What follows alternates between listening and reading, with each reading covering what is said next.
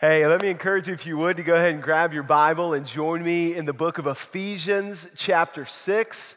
Ephesians chapter 6. We're going to be in verses 10 through 13 this morning. And we've been walking through a study of Ephesians throughout most of the year here at Shades. So if you're new to Shades, hey, this is what we've been walking through all year. We're coming to the very end of this book. In fact, next Sunday will be our final Sunday in Ephesians as we wrap up this time in this great book.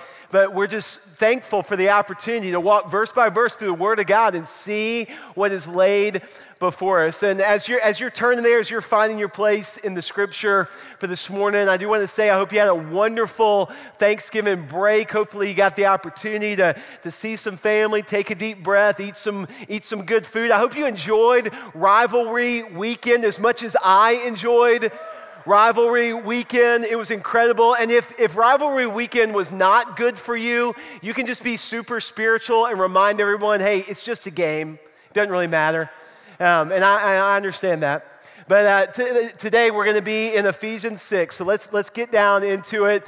We're going to be in verse 10 through 13. I'd like to invite you, if you would, to stand with me as we read this scripture and get started in this message. And the reason I ask you to stand, again, if you're new to Shades, this is something we do each week when we gather for worship. We stand at the reading of God's word so that we all can be reminded the word of God is the foundation that the people of God stand upon. It's the solid rock, unchanging, immovable foundation. The Word of God lays before us what God says is right and good and true. And so we stand to be reminded, this is our foundation. This is the gift that the Lord has given us so that we can know who He is and what He has done for us. Ephesians 6, begin verse 10, says this, "Finally, be strong in the Lord and in the strength of His might, and put on the whole armor of God, that you may be able to stand against the schemes of the devil. For we do not wrestle against flesh and blood, but against the rulers, against the authorities, against the cosmic powers over this present darkness, against the spiritual forces of evil in the heavenly places. Therefore, take up the whole armor of God, that you may be able to withstand in the evil day, and having done all, to stand firm." This is the word of the Lord. As we begin to talk about spiritual warfare and what that means, we've been given the word of God, the firm foundation, to show us what it means to stand firm.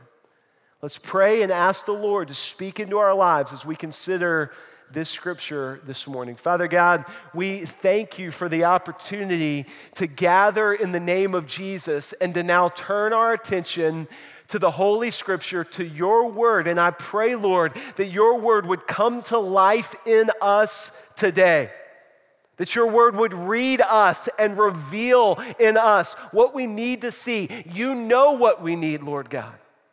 And so I pray that you'd show us what you know we need to see, that we'd be receptive and open to the word that you lay before us, that we would not be the same as a result of what you say. Lord, it is my prayer that you would have your way among us as you speak through your word. Have your way among us all.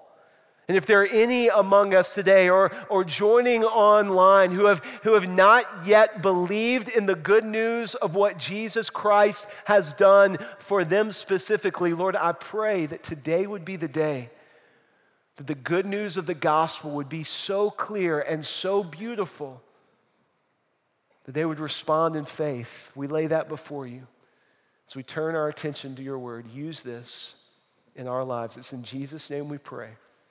Amen. Amen. You may be seated. Thank you for standing with me. Before I get into the message this morning, if you'll indulge me just for a moment as a father, this morning in our time of singing together was extra special for me. My son Brody, many of y'all know Brody, he was up here as part of our worship team, and I just want to say, Brody, to you, man, it is a privilege to get to worship while you're leading, And it's a privilege to see God's hand at work in your life. And as your dad, I'm just so proud of you. So grateful for what God's doing in you. And I love you, man. Hey, when we step into this scripture today, it's a challenging text. Because what it does is it reveals something to each and every one of us that we often completely ignore. It reveals something that we can very often just dismiss. Or maybe say, oh, that's just some mystical thing that we don't really need to pay attention to. What I'm talking about is spiritual warfare. Spiritual warfare is hard to really understand. It's something we don't always see. It's something quite often that we're just not even aware of. This reality that there's a spiritual battle that is taking place in our lives every single day. And the Word of God speaks to this like it's a reality that we need to be aware of.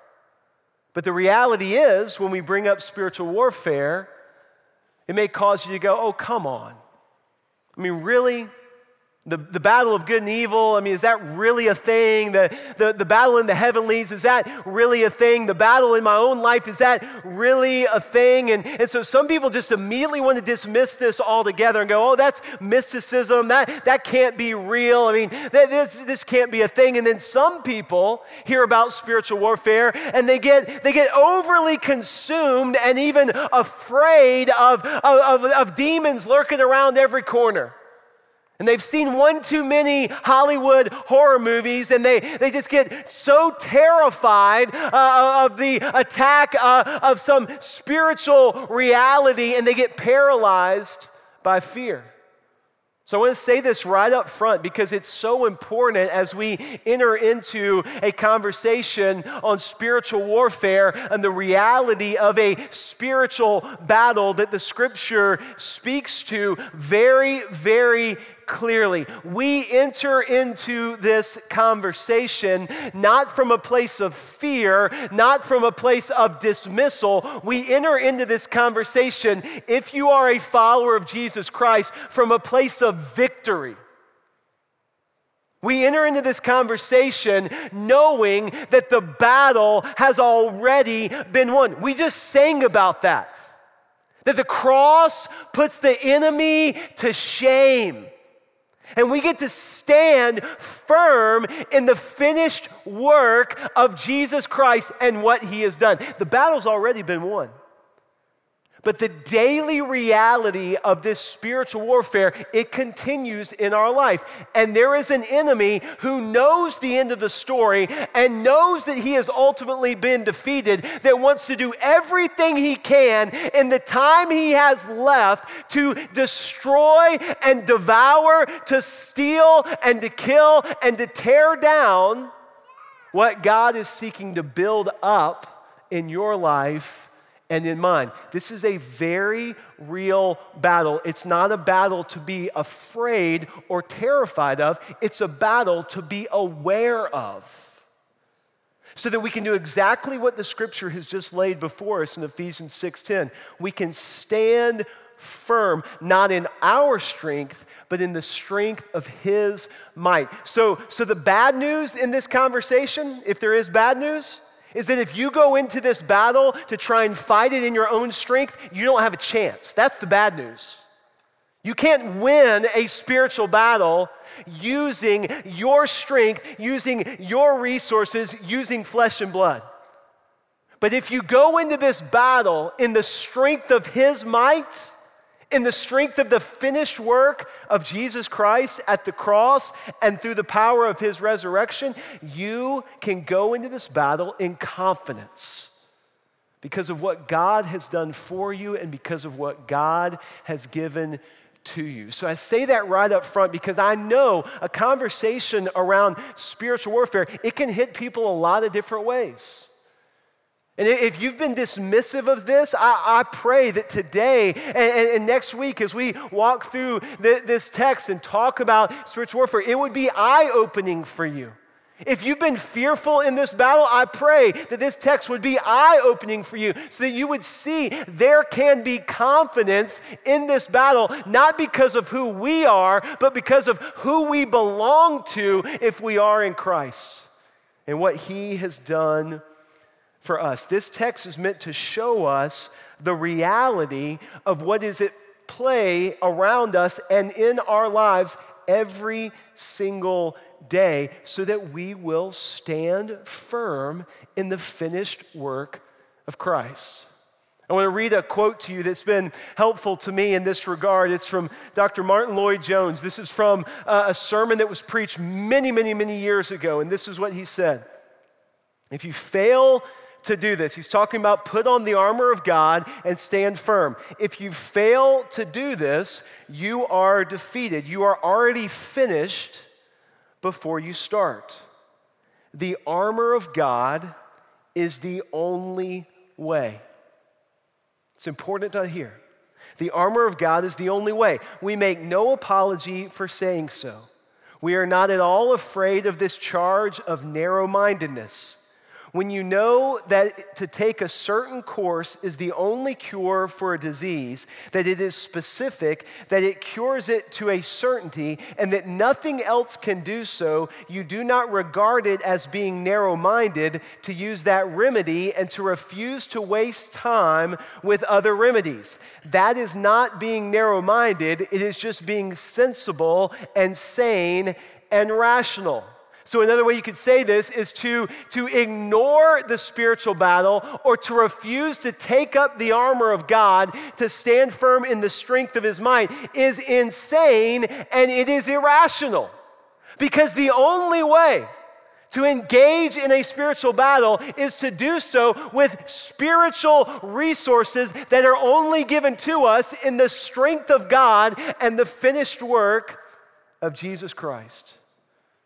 And so the scripture here is of utmost importance because it's showing us of this reality that is in our lives every single day, this spiritual warfare reality, and it's showing us the only way to engage in this battle, to stand firm in the strength of His might.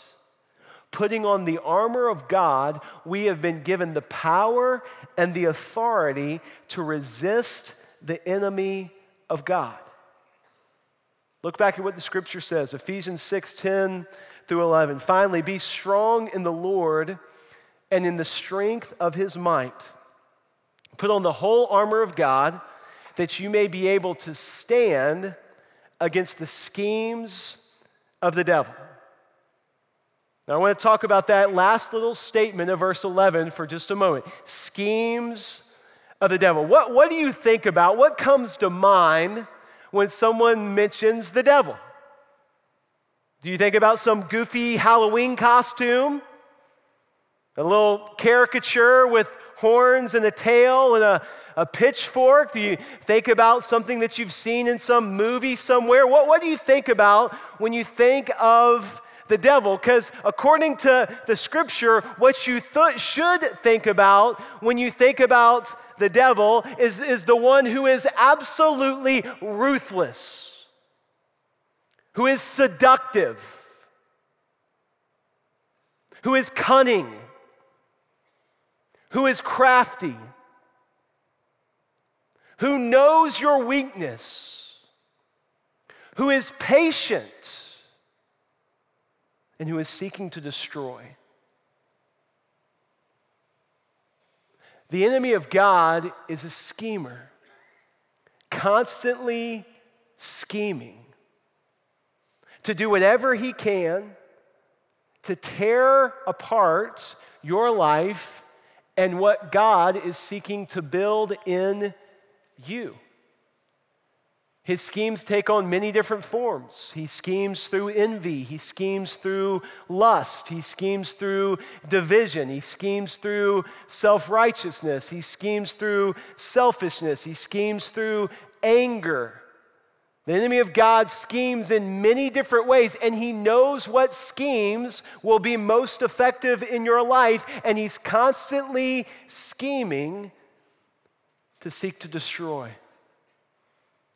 The Word of God gives us insight into the foundation of his schemings and what all of his schemes flow out of. I want to ask you to turn your attention real quickly to the Gospel of John. John chapter 8. Jesus actually gives us insight into who our enemy is. He lays out for us what the devil is really like. And the way he does this is pretty interesting. He's actually in a conversation with some religious leaders who are scheming against him. There's some religious leaders that are trying to bring down Jesus. They're trying to scheme against him in such a way that they can pick apart his ministry, tear apart his influence, and try to discredit him in front of the people who are listening to Jesus. And so listen to how Jesus responds to their schemes. He says, "You are of your father, the devil." This is John 8:44. "And your will is to do your father's desires." And then listen to this. He gives us great insight here into who the enemy is, the devil. He was a murderer from the beginning, Jesus says, and does not stand in the truth because there is no truth in him. When he lies, he speaks out of his own character, for he is a liar and the father of lies. This is who the devil is. This is who the enemy of God is. He is a liar. The truth is not in him. There's no truth in him, and he is the father of lies. This is amazing because Jesus is saying every lie that has ever been told flows out of the desire of the enemy of God.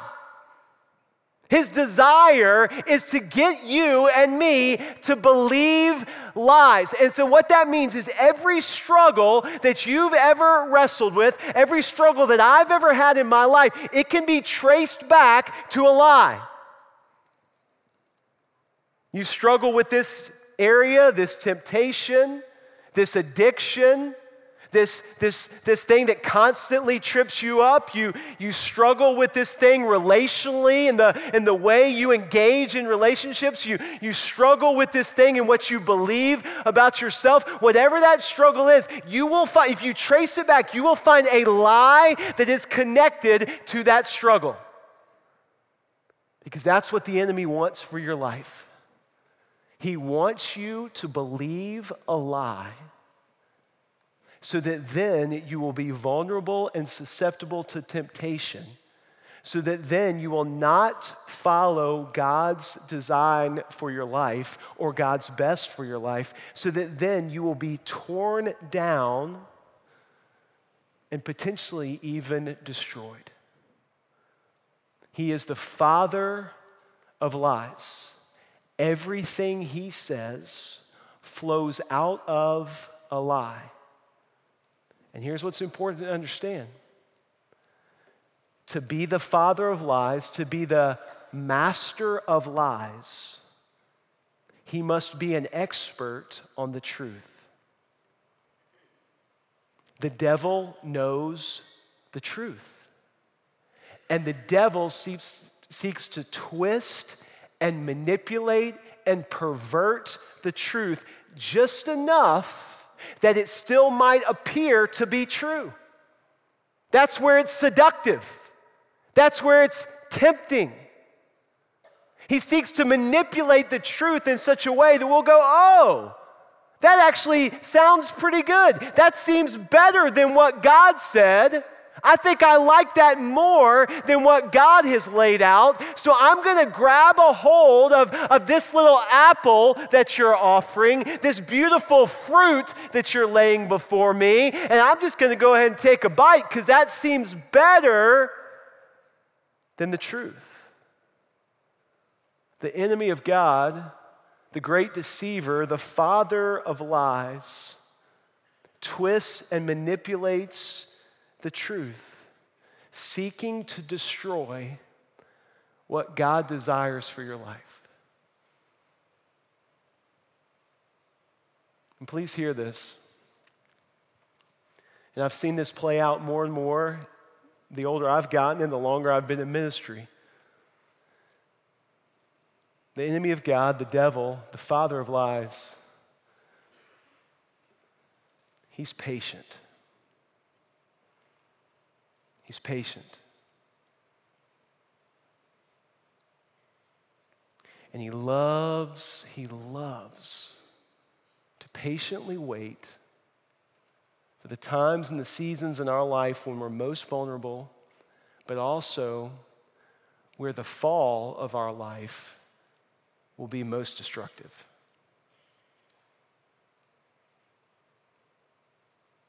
He loves to plant little lies that become a part of our story and a part of who we are, so that somewhere down the road, he can pounce on that lie that he's built and tear us to the ground.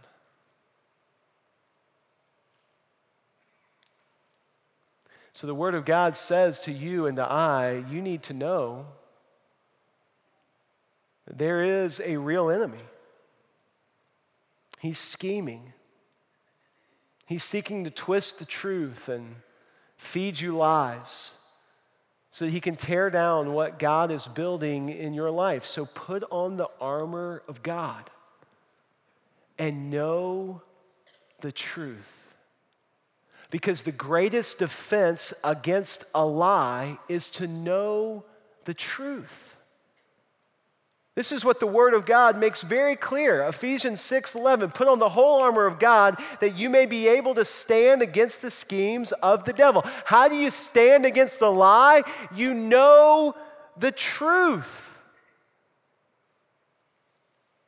And please hear me. I'm not just talking about coming to church from time to time or showing up on Sunday mornings so that you can hear a sermon. That's a good thing to do. We need to gather together. We need to dive into the Word of God together. Corporate worship is a beautiful gift, and the Word of God tells us to do not neglect the gathering together of the saints. There's all kinds of beautiful work that God does in us when we gather together. But if the only time you're hearing the Word of God or turning to the Word of God is when we gather together, you're not going to really know the truth. You're going to struggle to know the truth. Think about it this way. There's over 31,000 verses in the Bible. 31,000. Over the last year or so, in the sermons I've preached here at Shades Mountain, on average, I as a preacher, I cover about 5 to 6 verses a Sunday in a sermon. So that means if we're gonna cover the whole Bible together as a church, it's gonna take us about 120 years to do that. All right, now I'm planning to be here a long time. I don't think I'm gonna make it 120 years as your pastor. Some of y'all I know are definitely not gonna make it. No, none of us are gonna make it 120 years. I mean, come on, it was a joke, right? And I know you could say, well, if the pastor would just speed up a little bit and cover more ground, we could get there quicker. But still, I mean, cut that in half. I mean, 60 years, that's a lot of time to cover. And that's just if we got a little snapshot of all that's in the Scripture. And I love what Romans chapter 11, verse 33 says about the Word of God. We're going to put this on the screen. Look at this. Romans chapter 11, verse 33 says, oh, the depth of the riches and wisdom and knowledge of God. How unsearchable are his judgments and how inscrutable his ways. That means every time you turn to the Word of God, there is more wisdom, there is more depth, there are more riches for you to gather every time you open the Word of God. A lifetime of studying the Word of God, and there's still more depth and riches to see. And yet, so often, we leave it on the shelf. So often, we wait for that one time where we're going to gather with some other people to even open the Word of God. My point is this. If you're going to be prepared for the schemes of the devil on Monday, you need to spend time in the Word of God on Monday. If you're going to be prepared for the schemes of the devil on Tuesday, you need to turn to the truth on Tuesday. If you're going to be ready for the attack of the enemy on Wednesday, you need to be grounded in the truth on Wednesday. Not just when we gather on Sunday, not just when we come together as a church. We need to be in the Word of God. It is our armor. It is our preparation. It is what reminds us of what is right and good and true so that we're ready for whatever lies the enemy may bring our way. We need to be in the Word of God. And we need to be in the Word of God consistently. The greatest defense against the liar is to know the truth. Let me see if I can illustrate it this way. Since 1961, in the Kennedy administration, something called a presidential daily briefing has been put on the desk of the President of the United States of America. The presidential daily briefing is delivered to the president first thing every morning for every day that president is in office. It's a top secret document. It's a document that has been compiled by the Director of National Intelligence, and it contains the most pertinent security information that has been gathered by the CIA, the NSA, the FBI, and the Department of Defense. It's all compiled into one document so that the president can very quickly look and see where are their threats, where is the enemy, what's going on that needs to be paid attention to so that we as a country can be prepared and can be ready for whatever may be lurking or scheming or trying to destroy. This briefing allows the president to know what is most important in security decisions, and this briefing is something that gives him the information that he needs to make very difficult decisions. Now, here's the reality. The president can completely ignore the briefing if he wants to. He's the president. He doesn't have to read it. He can throw it in the paper shredder. He can leave it stacked on his desk with all the other briefings. But he'd be a fool to ignore it. Because as we know, there are very real enemies out there. As we know, there are very real security threats out there. And the president should, first thing in the morning, pay attention to the truth of what's going on around him in the world so that he can be prepared to make good, wise decisions in the potential face of an enemy or a threat. Now, here's why I bring that up. Because I believe that every single day we've been invited to a daily briefing, you and I. God in his love and his grace towards us has given us this beautiful word. Oh, the depth of riches and wisdom that he has brought before us and laid at our fingertips so that we can know the truth, so that we can know how to be prepared for the schemes of the enemy that we may face on this day. And we would be a fool to ignore what the Lord is laying before us and what he is inviting us to consider so that we can be prepared to stand firm. A daily briefing reminds us of what is true. A daily briefing in the Word of God with the Lord reminds us he is in control. A daily briefing in the Word of God with the Lord reminds us that the battle has already been won. It reminds us that there is armor that we can put on for this day. It reminds us of what matters most so that we can stand firm in the finished work of Christ and the truth of his word, regardless of what we may face on this day. We need to be in the Word of God. And the gift we have in our day and time, in this culture, is that there are more biblical resources at our fingertips than any time in the history of the world. There's 1,000 different Bible reading plans that you can grab a hold of today. You can even set a timer on your phone, a reminder, it'll pop up for you to see it. I mean, it's there. Are we truly standing on the truth? The greatest defense against a liar is to know the truth. We need to be in the Word of God. And go back to Ephesians 6, verse 12. It says, "For we do not wrestle against flesh and blood, but against rulers, against authorities, against cosmic powers over this present darkness, against the spiritual forces of evil in the heavenly places." Now, I love that the Apostle Paul here in this verse gets very specific, reminding us of what the real battle is all about. And this is, to me, it's the call to fight the right fight. If we're going to stand firm, we need to know the truth and we need to fight the right fight. Why? Because many times we're fighting the wrong fight.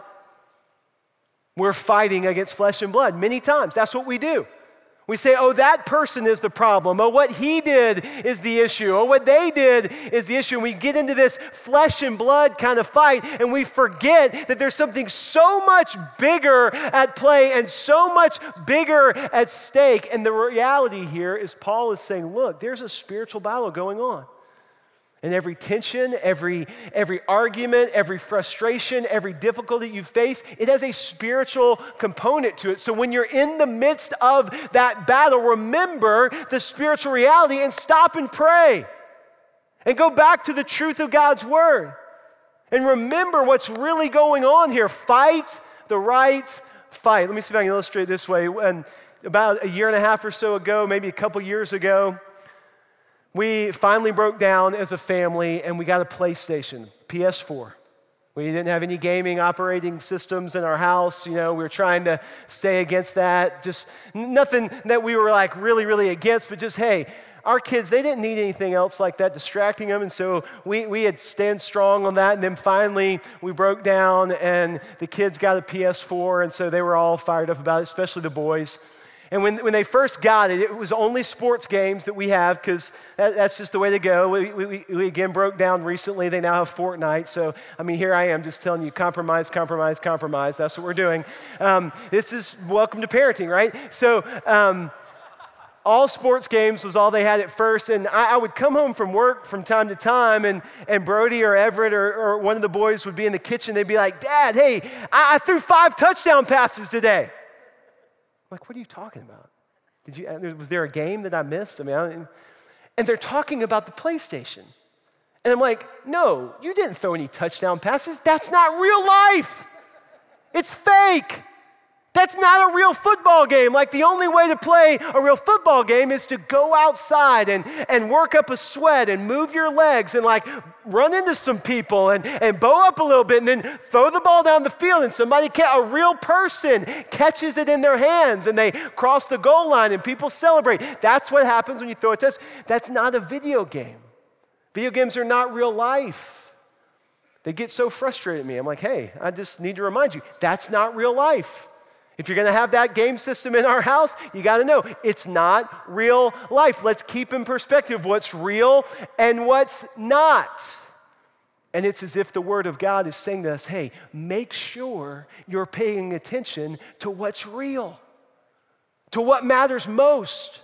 Make sure you're fighting the right fight. You're standing firm in the real battle, because we get so distracted and we get so easily taken off course and we get so easily caught up in the things that are flesh and blood. And Scripture is saying, hey, that's not where the real fight is. No, the fight, it's actually against the rulers and the authorities and the cosmic powers over this present darkness, against the spiritual forces of evil in the heavenly places. And you cannot stand strong in this kind of fight, in a spiritual battle, if you're fighting with flesh and blood. So make sure you're fighting the right fight.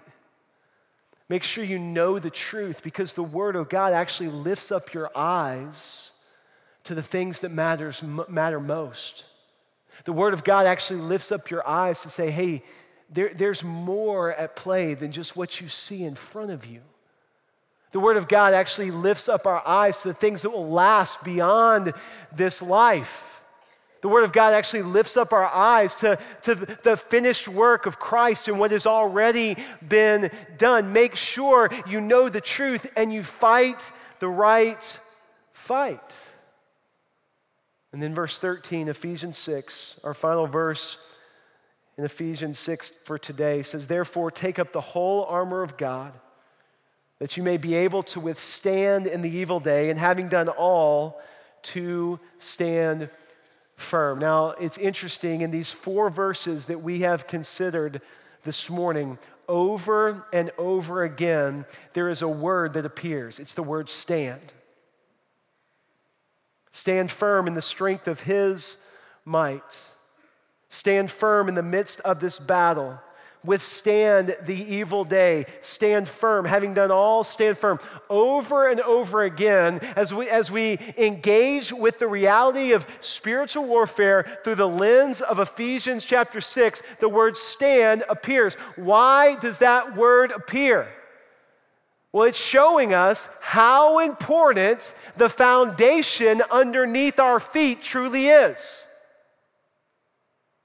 The Word of God is showing us if you are going to stand firm, you must stand firm on a sure foundation. You must stand firm on an immovable foundation. You must stand firm on the Word of God. Know the truth, fight the right fight, stand firm on the Word of God. This is a reminder again, it's not about your strength or mine. It's not about finding a way to be victorious in this battle on our own. No, the victory is ours in the finished work of Christ. So stand in what has already been done and stand in what has already been declared and make sure your feet are on a firm foundation. I love the way Jesus says this at the end of the Sermon on the Mount. Matthew chapter 7, Jesus makes this statement about the foundation we build our lives upon. He says this, Matthew 7:24, everyone who then hears these words of mine and does them will be like a wise man who builds his house on the rock. And when the rain fell and the floods came and the winds blew and beat on that house, it did not fall because it had been founded on the rock. And everyone who hears these words of mine and does not do them will be like the foolish man who built his house on the sand. And the rain fell, and the floods came, and the winds blew and beat against that house, and it fell, and great was the fall of it. Wise man or fool? What's the foundation you're standing upon? Wise man or fool? How are you standing against the schemes of the devil? Wise man or fool? Is your life built upon what God says is right and good and true? Or is your life built upon the shifting sands of the culture around you and the things of this world? What is the foundation of your life? For there is an enemy of God that is seeking to bring about a great fall in your life, as he schemes. Will you stand firm because of what you are standing upon? Or as he schemes, will you be wide open and vulnerable and susceptible to a great fall? What is underneath your feet? Let me pray for us as we close.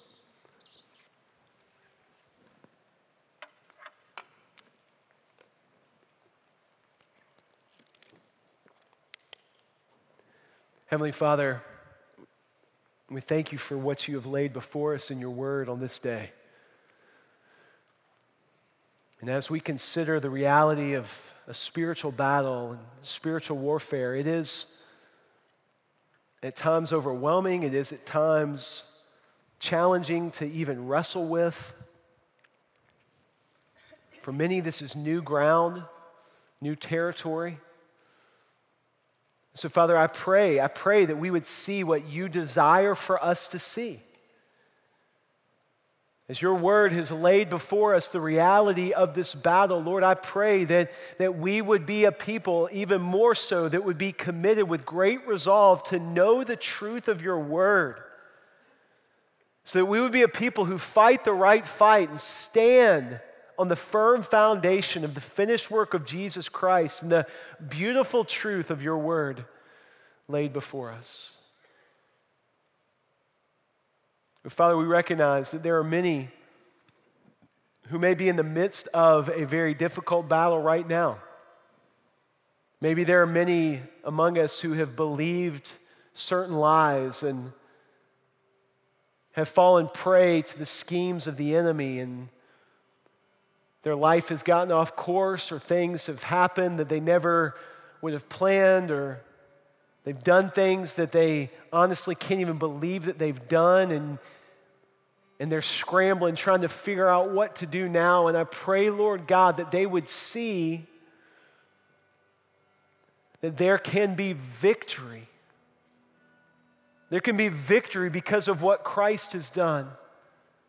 I pray, Lord God, that they would see that there is grace and there is mercy in the finished work of Jesus Christ that calls us out of the schemes of a liar and plants us firmly on the truth.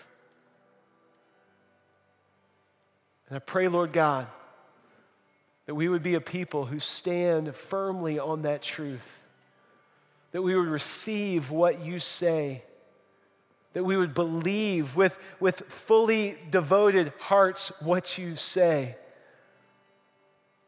that we would be a people who have confidence as your children because of what you have done.